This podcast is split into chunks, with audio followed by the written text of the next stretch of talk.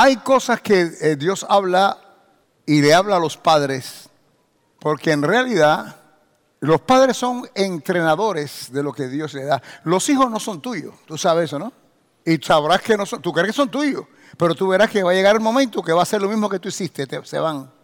No queremos que nuestros hijos se van, pero tu papá y tu mamá también no querían que tú te fueras y tú te fuiste. Porque todos volamos del nido. Lo que pasa que en este momento, cuando el, bebé es pequeño, y entonces los padres no quieren oír esta verdad.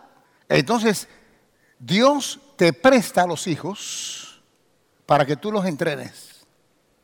Estamos llamados a entrenar a nuestros hijos. Porque va a haber un momento. Eh, ¿Qué estamos haciendo? A los varones estamos enseñándoles que van a ser padres algún día. Y a las muchachas que van a ser madres y que se cuiden. Así que esa es nuestra labor. Y tú tienes que comprender el corazón de Dios.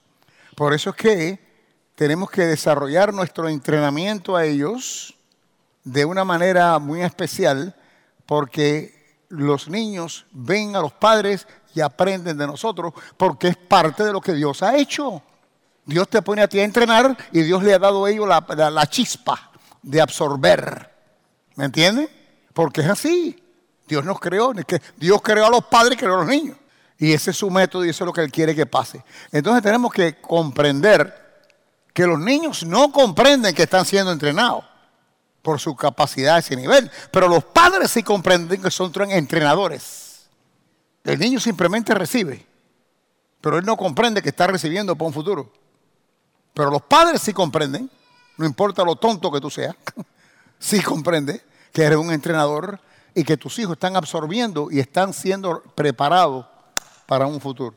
La Biblia dice que entrena al niño en su camino y aunque fuera viejo, no se apartará de él. La Biblia dice eso. Entrena al niño en su camino y aunque fuera viejo no se apartará de él. Claro, puede ser que se aparte, pero está hablando aquí de permanente, permanencia. A veces los hijos se apartan, no importa que tú le enseñes, porque son, así es la vida. Y hay una carne que tiene que ser sometida. Igual que tienes tú que someter la tuya, tienes que someterla a ellos.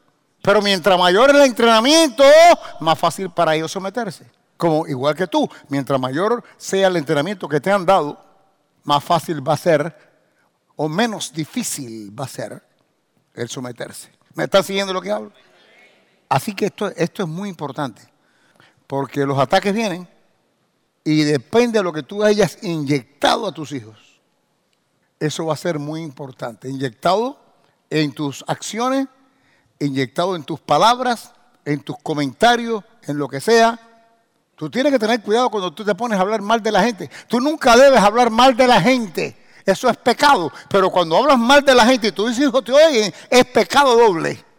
¿Me están oyendo lo que quiero decir? Tú no puedes decir a tus hijos que vayan a la iglesia y de pronto algo pasa en la iglesia y tú te pones a chismear en tu casa con tu marido, hablar mal de mí, hablar mal del que fuera, si va a hablar de mí, métete en el inodoro con tu marido y habla. Pero que tu hijo no te oiga. Porque tú necesitas que tu hijo tal vez no venga aquí, pero que algún día vaya a una iglesia. Si ya recibe que yo soy malo o que soy esto o lo otro, va a creer que todos son iguales. No va a venir ni a esta ni a ninguna. Y tú necesitas más que nunca ahora que tus hijos reciban. ¿Me están siguiendo lo que hablo? Eres un entrenador de los hijos. Salmo 78, versículo 5 dice, Él estableció testimonio en Jacob y puso la ley en Israel, la cual mandó, es una orden, la cual mandó a nuestros padres que la notificasen a sus hijos para que lo sepa la generación venidera y los hijos que nacerán Wow. Y los que se levantaran lo cuenten a sus hijos. Dios aquí mandó, es una orden, que nosotros inyectáramos a nuestros hijos con nuestras palabras que llevan fe y lo que Dios en realidad piensa y quién es el Dios verdadero y cómo Dios le ama y, lo que Dios ha hecho por nosotros. ¿Me, ¿Me siguen lo que digo? Esto es una orden que tenemos que entrenar a nuestros hijos. Que notificasen a sus hijos para que lo sepa la generación venidera y los hijos que nacerán. Esto es interesante también, y los hijos que nacerán, porque tú dices, bueno, pues yo no tengo hijos. Oye, los hijos que nacerán quiere decir que tú no tienes, todavía tú no tienes nadie que te que, ponga semilla en ti, mujer. Ni tú tienes un vientre en que poner semilla. Lo que te quiero decir, tú no tienes hijos ni nietos, pero nacerán. Así que no es solo lo que tienen, sino los que no tienen van a tener. Em, empieza a practicar el cómo compartir con tus hijos. Las madres a veces se ponen a soñar, yo quiero tener un hijo, yo quiero tener un hijo y yo sé que va a ser así. Dios empieza a poner, a, a desarrollar un sueño en tu corazón de tu hijo. En ese aspecto que tú quieres que tu hijo tenga éxito, que tu hijo no, eh, no sea calvo cuando sea viejo, todas estas cosas. Todo lo que puedas tú poner bonito de tu hijo que no tienes, añádele lo primario que Dios, pues le vas a pedir que Dios te lo cuide, pero le vas a pedir que conozca de Dios, que camine del Señor. empieza a establecer su camino en tu sueño. ¿Me estás oyendo lo que hablo? Esto es importante. Tú eres una entrenadora y repito, el papá y la mamá son entrenadores. Lo que pasa es que el padre tiene un rol y la madre tiene otro rol, pero los dos son entrenadores. Los dos son maestros de sus hijos, porque tus hijos están mirando a papá igual que están mirando a mamá. Vas a hablarle de Dios de igual manera, pero diferentes roles, igual que un maestro en la escuela. Hay un maestro que enseña matemática y hay un maestro que enseña historia. Los dos son maestros. Bueno, aquí igual. Los dos enseñan.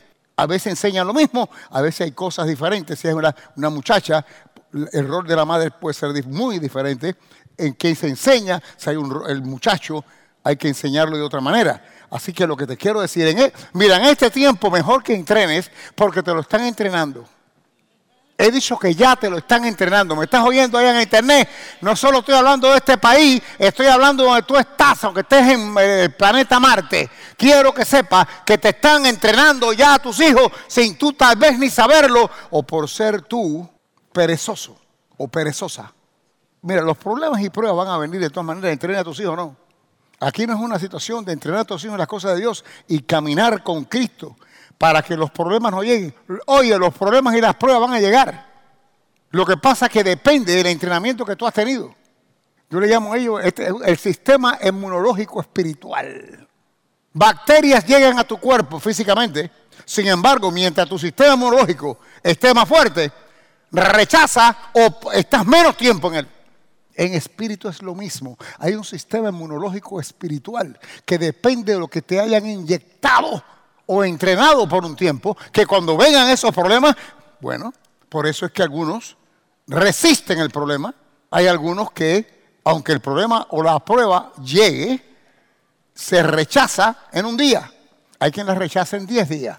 Hay quien la rechaza en un mes. Otros la rechazan en un año. Hay quien la rechaza en 10 años. Y hay quien nunca, cristianos, no pueden rechazarla.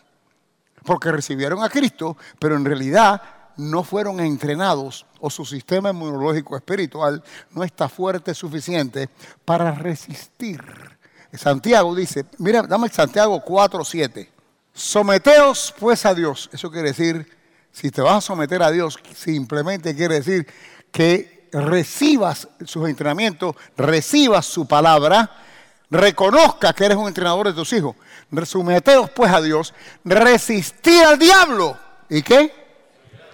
Así que el diablo se supone que huya. El punto es que ¿cuándo va a huir? ¿Va a huir eh, el primer día? Pues el diablo trae y él va a huir con lo que trajo. ¿Me entienden? Si se queda, no huye. Y si no huye, lo que trajo se queda. Yo no sé si es cáncer, yo no sé si es un problema familiar, yo no sé si es de dinero, yo no sé lo que es. Yo sé que él trajo algo, lo cual él como te odia quiere acabar contigo. Sobre todo después que tú recibiste a Cristo. Porque Él ya sabe que no te puede llevar al infierno. Entonces el odio es tremendo. Porque Él necesita hacerte callar para que otros no quieran lo que tú tengas. Él necesita no solo hacerte callar, que otros vean que tú vas para abajo un puente. Porque entonces no van a querer al, Dios que tú tienes. Él prefiero tener a Changó que tener a este. Por lo menos que el coco atrás de la puerta me da arroz y frijoles. ¿Me entienden lo que quiero decir? El testimonio habla igual que las palabras. Entonces tenemos que tener cuidado con esto.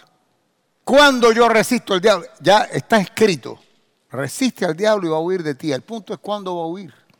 ¿El primer día? ¿En un año? ¿En diez años? ¿O nunca? Las cosas no vienen fáciles. Todo necesita un esfuerzo para ser recibido. Igual que tenemos que forzarnos, tú tienes que esforzarte para que tu hijo resista al diablo y el diablo huya con lo que trajo. Porque si el diablo no huye, no solo tu hijo va a doler, tú vas a requete doler. No hay un dolor más grande que ver un hijo perdido. No hay dolor más grande que ver un nieto perdido o, o destruido por una enfermedad, por una situación que tú te das cuenta que, y dices ahí, yo debería haber hecho un trabajo mayor. Yo debería haberle inculcado más de Dios. Mira, tienes que volverte un historiador. Tienes que compartir no solo la palabra de Dios, sino experiencias. Experiencias que tú has tenido que Dios te ha sacado. Porque los niños quieren oír. Entonces, háblale a tus hijos, háblale a tus nietos. Hazle historias tuyas. Historias que no sean tuyas, pero que tú sabes que son de alguien todo lo que al niño o al muchacho o a la muchacha le inspire a recibir para que en momentos específicos eso que tiene adentro, aunque no se acuerde de la historia en sí, que a veces sí se va a acordar, pero aunque no se acuerde de la historia en sí, ya tú le has inyectado fe para que ese muchacho o muchacha pueda encarar la situación. Tienes que inyectarle el antídoto del veneno que es la palabra de Dios y tus experiencias positivas que Dios se ha manifestado. Tenemos que hacerlo o perdemos nuestras generaciones. Aplausos a Cristo. Lo más que tú inyectes a tus hijos con la palabra y experiencia, más fuertes estarán. Ataques vendrán, pero nos sacudimos. Díganme, nos sacudimos. Nos sacudimos nosotros, sacudimos a nuestros hijos a nuestros nietos. Dios está en control de mi familia. Decláralo. Dios está en control de mi familia. mi familia está en las manos de mi Señor. Déjalo saber. Es más, levántate por la mañana y dilo. Decláralo. No, ya yo lo dije ayer, dilo otra vez. Dilo otra vez. Que el diablo te sigue escuchando y tenga... Lo estás resistiendo con tus palabras, aunque tú no lo sepas. El diablo no puede aceptar una glorificación a Cristo, aunque tú ni sepas que lo estás glorificando. Bueno, tú estás glorificando, estoy diciendo, el día está en las manos de mi Señor, gloria a Dios. No hay una cosa específica que tú estás realmente rechazando al diablo pero solamente el alabar al Señor, solamente el declarar cosas lindas de tu Dios y darle autoridad de los hijos que Dios te dio, darle autoridad. Ahora tú me diste estos hijos, pero yo te los pongo en las manos. Estás repartiendo autoridad. Por eso es que tantos, tú puedes hacer lo que te dé la gana, porque ya Dios te lo dio y la autoridad está en ti.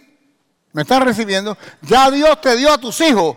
Tú puedes hacer lo que te real gana, lo que vas a ver el resultado en 10, 15 o 20 años. Pero entonces, cuando tú empiezas a, darle la autoridad hacia atrás a Dios, el diablo sabe que tú no eres fácil. El diablo sabe que tú no eres fácil. Bendito Cristo. Segundo de Timoteo, que yo escribí aquí, a ver la conexión que tengo. Segundo de Timoteo 1.5. Trayendo a la memoria la fe no fingida que hay en ti Ahora fíjate qué tremendo. La cual habitó, ¿qué cosa? La fe. La cual habitó primero en tu abuela Loida y en tu madre Eunice. Y estoy seguro que en ti también. Esto es, esto es bello. Esto es bello porque aquí él está recordando que las generaciones pasadas a ti te entrenaron, por eso dice, y estoy seguro que a ti, en ti también porque él conoció a la abuela, él conoció a su madre y saben qué nivel de fe tenían. Y estoy seguro que en ti también. Quiere decir que en ti también él no estaba posiblemente operando como es correcto. Porque él no tenía, porque hubiera dicho allí, lo hubiera puesto de otra manera. Estoy seguro que en ti también. Y como estoy seguro que en ti también tienes esa fe, la problemática que estás encarando va a ser finalizada, va a cesar, porque hay algo en ti que tienes que mover, que tu abuela puso y tu madre puso. ¿Me están oyendo lo que quiero decir? Así que a veces estamos bien entrenados, pero camarón que se duerme, así que empieza a guerrear contra la corriente, porque aquí hay un montón de ustedes que están camaronizados. ¿Me entiendes?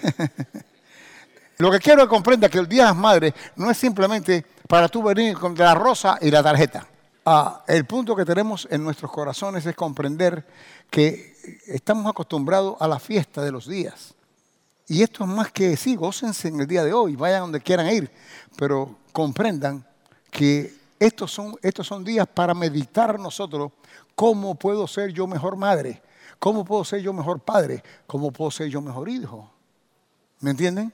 Porque el punto aquí que es que tú seas hoy dulce, bueno y exactamente lo, perfecto y después mañana se te olvide tu madre o se te olvide a ti tu hijo.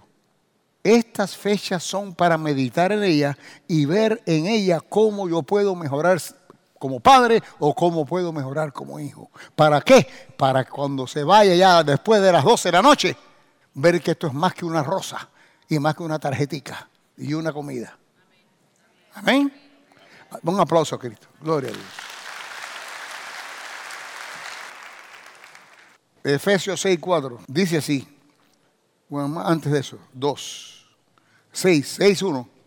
Hijos, obedeced a vuestros padres, porque esto es justo. Honrar padre y madre, cuarto mandamiento, que le dieron a Moisés.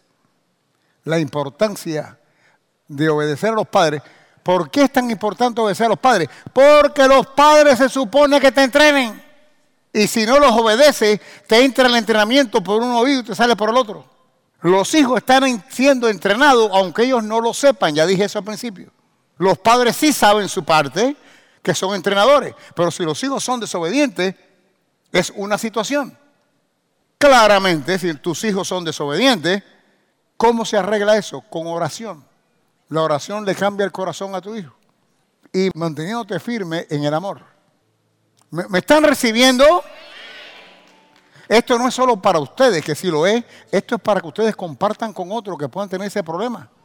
Y decirle, bueno, acá, tú nunca entrenaste a tu hijo. Mira lo que dice la palabra. Arrepiéntete ante el Señor. Y después ve a buscar a tu hijo.